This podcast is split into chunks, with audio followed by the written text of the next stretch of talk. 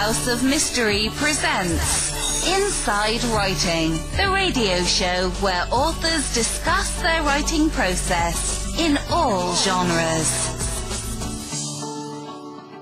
You are back in the House of Mystery, and it's a mysterious world that we live in. It certainly uh, is. Well, yeah, I just, every day I wake up and it's just even more exciting than the day before. Yes, it is. It is. Well, speaking of excitement, let's just get into this because we've got Right. we've got this uh, Canadian writer, and she's got uh, another Marketville mystery, and it's before there were skeletons. So, Judy Penz Sheluk, thank you for being here.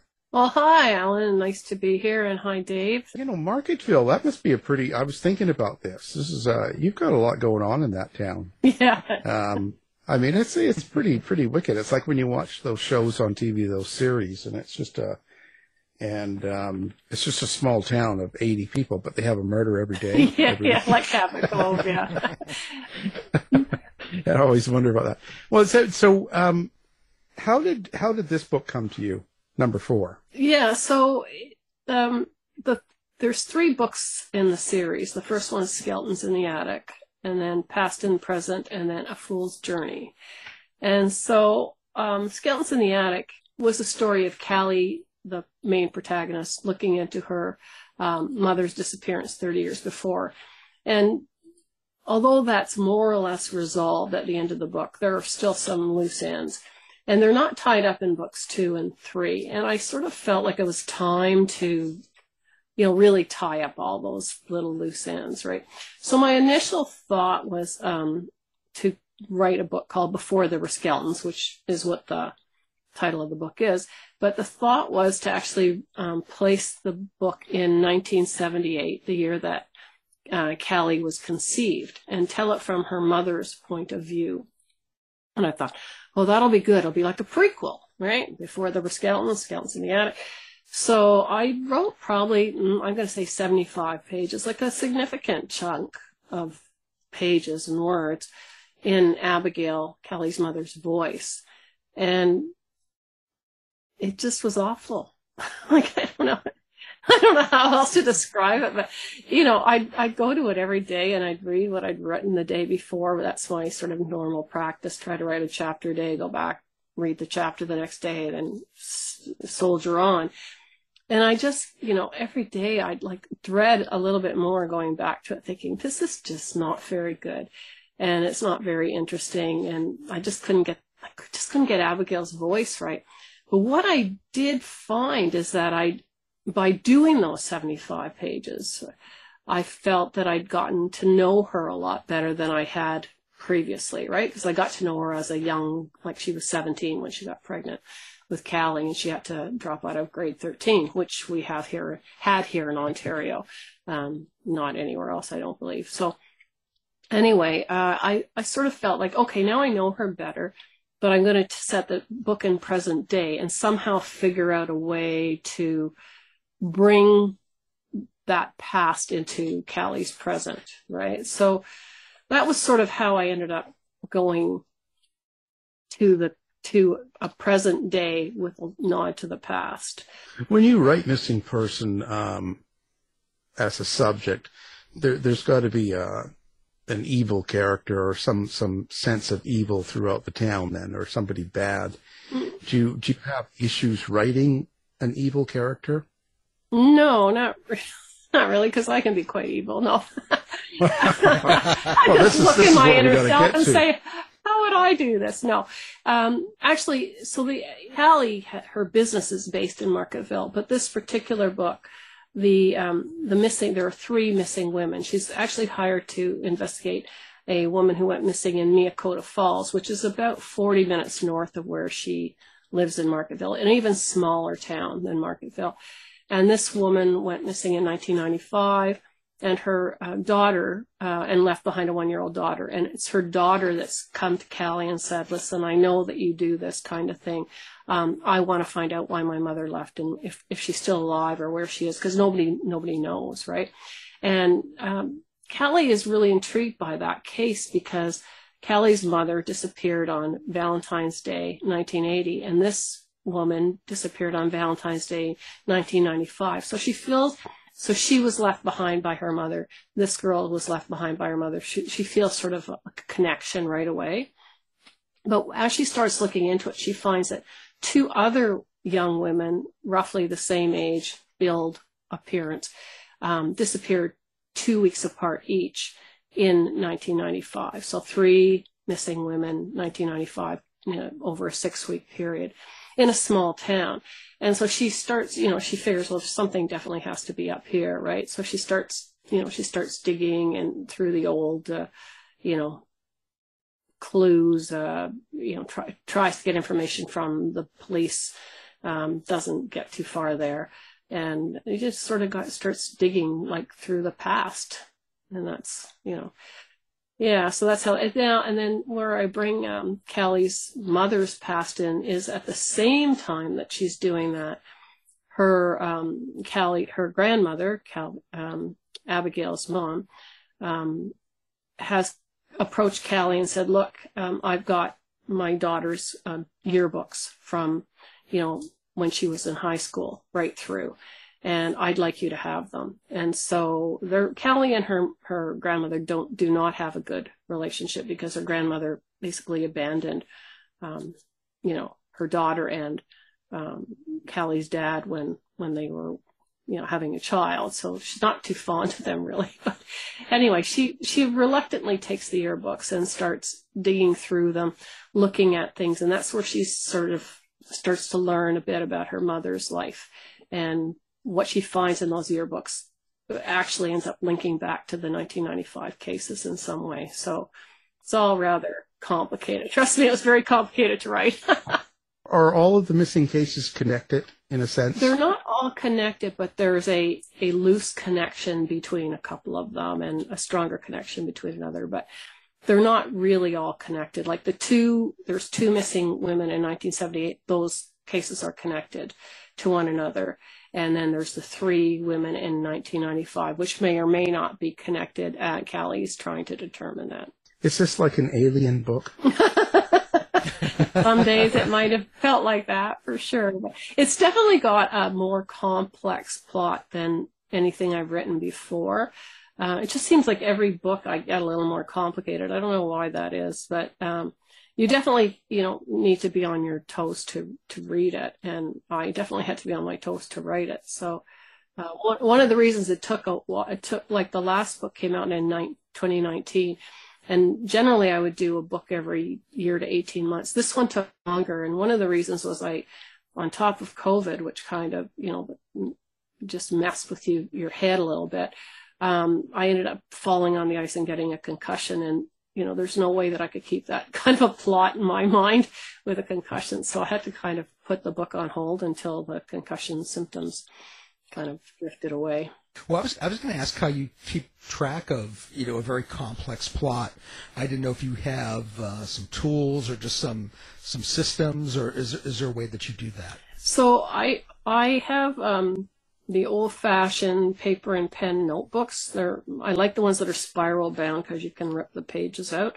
So as I'm writing, I'll scribble notes in the spiral notebook with little reminders to myself, like, okay, page 72, um, plot point needs to be resolved, page 80, um, verify fact, uh, this and this, right? So mm. I, so I make little, little notes, like even as far as the, um, the dates of the missing people. I, I, I, found a calendar from, say, 1995 and looked at dates that made sense and then decided I wanted them each to be two weeks apart. So I, then I went and I checked the, the, the calendar for that date and then the full, maybe if there's a full moon on that date, I check all kinds of stuff like that. And I scribble all that right. stuff down in my, my notebook.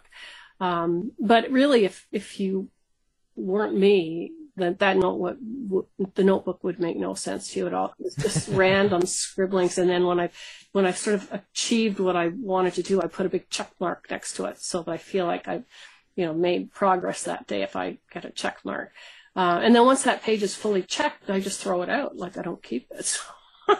yeah, so all those notes are basically in my head. It's not the most effective. I mean, it's not the best way of doing things. It'd probably be better if I kept better notes, but I don't. oh God, yeah. Don't want to keep it in your head. There's there's so little to hold on. I know, I know. I don't know why, but I just, I just, I. That's the way I've always worked. They're all just in my Hmm. head.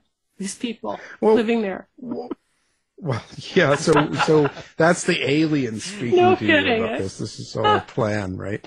Well, well, but this is kind of um, where does this missing person intrigue sort of thing come from from for you? I mean, because that's an interesting thing. Like you, you're in a way you're centered on it. Um, so like the mystery of it, like is based, it's centered around missing people or why people went missing. Yeah, yeah. It was started with um, basically with, uh, with a fool's journey, which was the previous book, book three. Uh, so I was reading my local paper at the time where I was living, and there was a an article in the paper uh, about a, a family that were still looking for their son um, who had gone missing in 2020, and this would have been you know like 2015, 16, 17, something like that when I was reading it. And they he went he left home to find himself. He left a note saying he was gone to find himself and they didn't they had no idea where he was. And so they had had this article like 15 years later we're you know we're looking for our son any kind of information you know we we just want to know where he is and that we don't we, he doesn't have to come home or anything like that right and so there was a um, a picture of him like from when you know 15 years ago and it was credited to missingadults.ca. So I thought, oh, that's really interesting. So I went to that website and browsed around, and I was shocked, absolutely shocked at how many missing and unidentified people there are just in Ontario. These are only adults, only in Ontario. There's right now, I think there's 1,200 missing um, persons cases in Ontario alone, and uh, I think 200 and some odd unidentified uh, remains. So lots, we're talking huge numbers here, right? Now, you know, some of those people um, left because they, they don't want to be found. That's the reality, right? They just want to start over. Some of them substance abuse issues, you know, some of them dementia, um, some of them dead, death by misadventure, bodies still under a rock somewhere. You know, you don't know. There's all these different scenarios, but I just found it fascinating. So I ended up calling the um, the web the the, the founder of Missing Adults CA, um, Lucia Dion, who is Lucy Daniluk in the book. And she was phenomenal. She's been, she used to work for the Doe Network, and she's, she does all this, and she's just an amazing, amazing woman that's just relentlessly pursuing, trying to put people back with their families, or, um, you know, provide some sort of answers to them. And so she um, had recommended a, you know, two or three uh, cases when I was writing A Fool's Journey, and I kind of, you know, morphed on that. So when it came time for this book, and I realized that, you know, once my Abigail, the main character idea didn't work out, that I have to do something, um, I, I called her and said, you know, I'm sort of looking for an idea. And she said, ah, she goes, I know some cases that you can kind of look into and kind of, you know, go from there. So she recommended a handful of cases. Um, and I went and looked at the details and, and, um, there were cases of three women that had gone missing roughly at the same time. And so I sort of looked at those and then just made a bunch of stuff up because, you know, I don't want to, you know, what if these people are, are, you know, don't want to be found and I'm sort of uncovering them, right? So I never actually tell anybody who the cases are based on. Uh, but anyway, I just found it fascinating. I just, I just find it fascinating that there are so many missing people. Um, and we, we just don't think about that, right? We, you don't, just don't think about that. So anyway, that's sort of how it, how it happened. And then, uh, she was, then she said, oh, there's these other two cases back in, uh, in the seventies that have never been, um, figured out. And so I thought, oh, that's how I can get, you know, Abigail involved. So anyway, out came the yearbooks and actually, and the yearbooks were because we were selling our house and uh, I was cleaning up um, stuff and my husband had some old university yearbooks.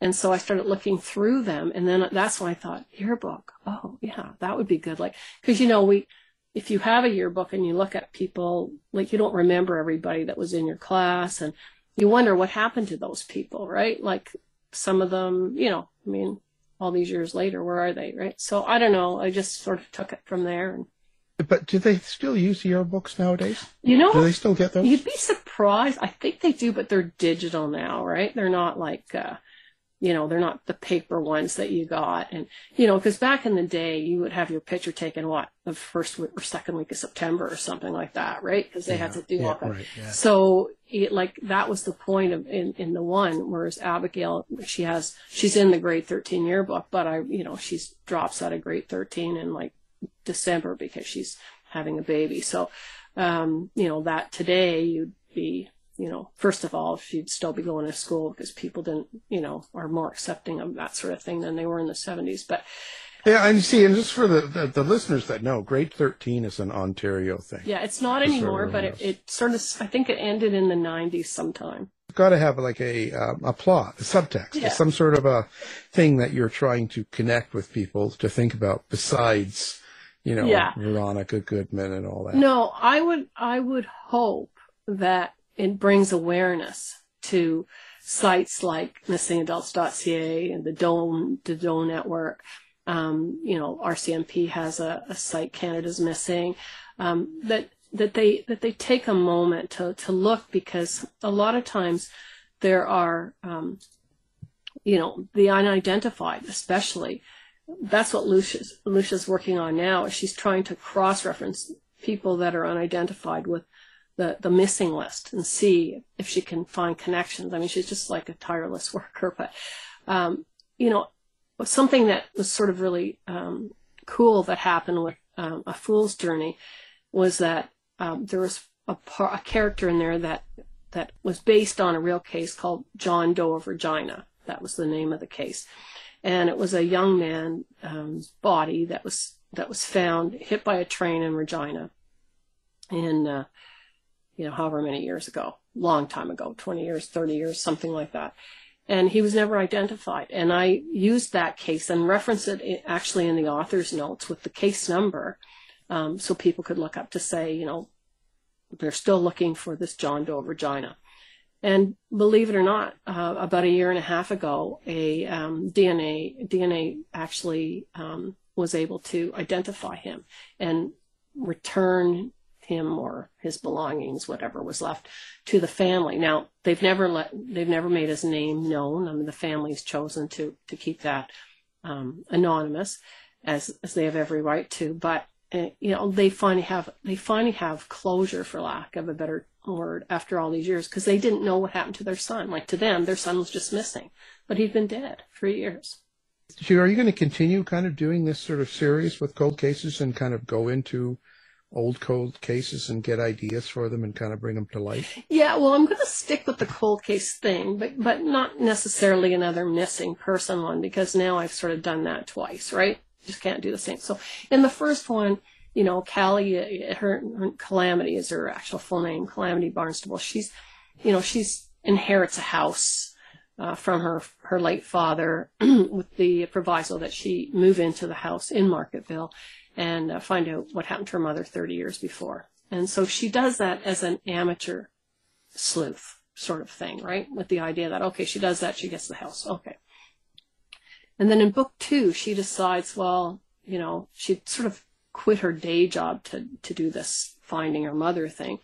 So she decides to start her own company, Past and Present Investigation. So the second book's called Past and Present. And she is, um, she's hired to find a woman that went missing in, uh, that was murdered in 1956. Okay. So she, so the idea is like, well, who murdered her? You know, she finds out things about, about that woman. And then we went to a fool's journey and now this one. So yeah, I, I definitely want to keep with the cold case, but not another missing person. I don't exactly know what it's going to be yet. I haven't actually gotten beyond the, yes, I'd like to write book five stage, but um, I'm, I, I I know it will be some sort of a cold case. Just how cold and that I don't know. Where to next then? You don't know. Are you, are you going to do something on a different type of, of, of genre or different type of writing? I am actually. I'm working on a project now that is um, a nonfiction project, but I, I, I, I'm reluctant to talk about it because I'm I'm very superstitious, and I feel like if I do tell anybody, it something will happen, so I can't do it. You know, like I'm super superstitious when I'm working on something. So I'm hard at work. I actually have a notebook filled with scribbles and notes, and uh, and I've been working on that uh, pretty much every day since uh, I guess the beginning of September. But I was sort of outlining it throughout the summer. Uh, although I'll admit that throughout the summer I was more golfing and not so much outlining, but I did do some outlining. And so I'm now, you know, hot and heavy on it with my notebooks and my scribbles, and I've probably written about 25,000 words so far. So, yeah. So that's what I'm up to now. So it's, com- it's a complete departure from fiction. And if anything, I would sort of put it in the a sort of a self-help book, but not anything to do with mental health or physical health or anything like that. It's, it's kind of a how-to book, I guess. Well, how was it transitioning, you know, back and forth from uh, fiction to nonfiction? Did you find that an easy transition, or how, how did that work for you? So for the, this one is really using a different brain. But before I was a, a fiction author, I was for many years, from basically 2003 till 2018. I was a, um, a freelance journalist and and I also did. Uh, I was the editor of a couple of magazines. So uh, one was New England Antiques Journal, and the other was Home Builder Canada. So very different kind of magazines, but you know, and I, I don't, sh- not sure if everybody knows what an editor of a magazine does. It's not just editing; it's like you assign the freelance content, you determine the overall um, topic, theme, you know, what sort of articles are going to go in there. There's a lot involved, right? But then there's also writing some of the articles yourself. So for me, this is takes me back to that time, right? So it's because it's a different brain because you're right now you're working with facts. You're not working with just stuff you're making up, right? So um, in some ways, I I find it a little bit easier because you know I'm basing everything on fact, but in other ways it's more difficult because you know God forbid I get a fact wrong, right? And I'm writing a book yeah. a book of facts, you know. So I'm I'm going to be super careful with this one. I always hire an editor a professional editor and a professional proofreader. Um, this one I'm actually um, working as I finish each section. There's going to be, I think, uh, seven sections to this. So as I finish a section, I, am sending it to a, a, an editor that I've met through some workshops that I had done.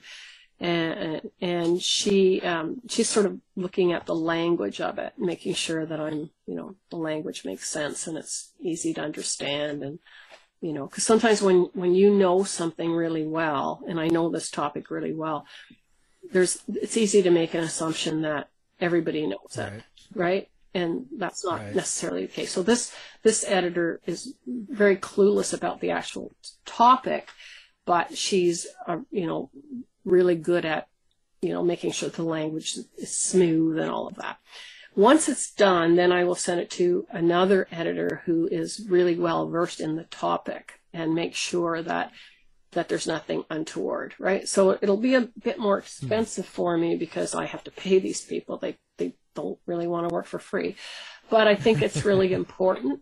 Um, and it's a crapshoot. Like it may or may not even sell. You know, who knows? But it's something I really want to do, and I'm at the point in my life where you know I I don't really take take on any project that I don't want to do anymore. Right? I did that for years, like freelance right.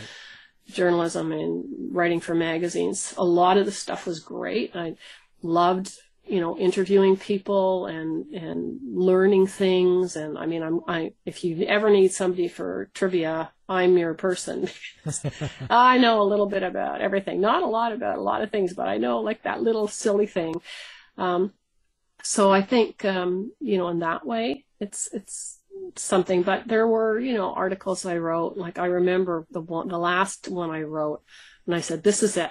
I got uh, hired to write about a guy that had a porta potty company, and I had to write about porta potties and make them sound interesting. And I thought, you know, I'm better than this. I don't know whether I am, but I, I just thought that's it. I don't want to do it anymore. so, so that went, that flushed the career down the drain, so to speak. so, Jeez, you, you could have been something. I could have been something, yeah. Anyway, I mean, bless his heart, he's making a living at it, and that's great. But you know, it just wasn't. I don't know. It's hard to make it sound exciting, you know. Well, okay, let's let's let people find where they can find you. Like do you have you have a website and everything, don't you? I- you social media. Oh, you know, yes. Quite the yeah, butterfly so- here. So it's judypenzsheluk.com, so my name.com. And it's a really good website, actually. It's got, uh, I've got some facts and fiction there, even a little blurb about the Regina Man and the updated, um, you know, link to the updated article on, on finding him, uh, finding out who he was. And I've got some recipes on there and, uh, you know, blog posts on writing and that kind of thing. So lots of stuff on there. And then I'm on uh, Facebook, Judy Penz Sheluk, Twitter, Judy Penz Sheluk, Instagram, Judy Penz Sheluk. So nothing fancy. I don't try to go on uh, crazy names because then I figure it's uh, harder for people to find me and, you know, you want to be found. Have not yet done TikTok. I think when last I was with you, Alan, you were trying to talk me into TikTok. Well, yeah. And I did make a modest effort and just decided it wasn't for me. yeah. Yeah. Well, it's one of those things. You know, uh, if you're not comfortable doing it, you can't do it. Well, and also you have to understand, like every minute you spend on social media is a minute taken away from, you know, your writing. Right? Yep. And that is really what I prefer to do. Like honestly, if I wasn't a, an author, I don't think I would have any social presence at all. Zero. Well, how are you gonna how are you gonna um, find the people that you uh, you know capture and and kidnap for your book? Yeah. I mean, I you know. But that's as I said, if I wasn't an author, like if I was just well, you're still gonna kidnap people. You're just not gonna write about it. Yeah, maybe that's it. Yeah, that's it. I'll be digging into, you know, really you have to be so careful what you Google these days too, because, you know, like with the uh, Fool's Journey, at one point uh, they, they, they, sus- they suspect that he had, um, that the guy that went missing had a, um, pornographic, um, addiction, a porn addiction. And so I, I Googled that. You would not believe the amount of things, the amount of things that came as a result of that Google. You know how sometimes you, you'll, you'll, you'll be looking at a t-shirt and all of a sudden you get like 50 ads for t-shirts or, you know, you look for Yeah. a of these. Well, the same thing with the porn thing, right? I was like, oh, I was like, seriously, you have to be so careful what you Google. Now we're talking about Before There Were Skeletons. This is a Marketville mystery. It's book four of four. And the author is our guest, Judy Penz Sheluk. Thank you for being here. Thank you so much, Alan. Thank you, Dave. Thanks, Judy. You've been listening to the House of Mystery radio show. To find out more about our guests, hosts, or shows, go to www.houseofmystery.com. Show's over for now. Was it as good for you as it was for me? Well, good night.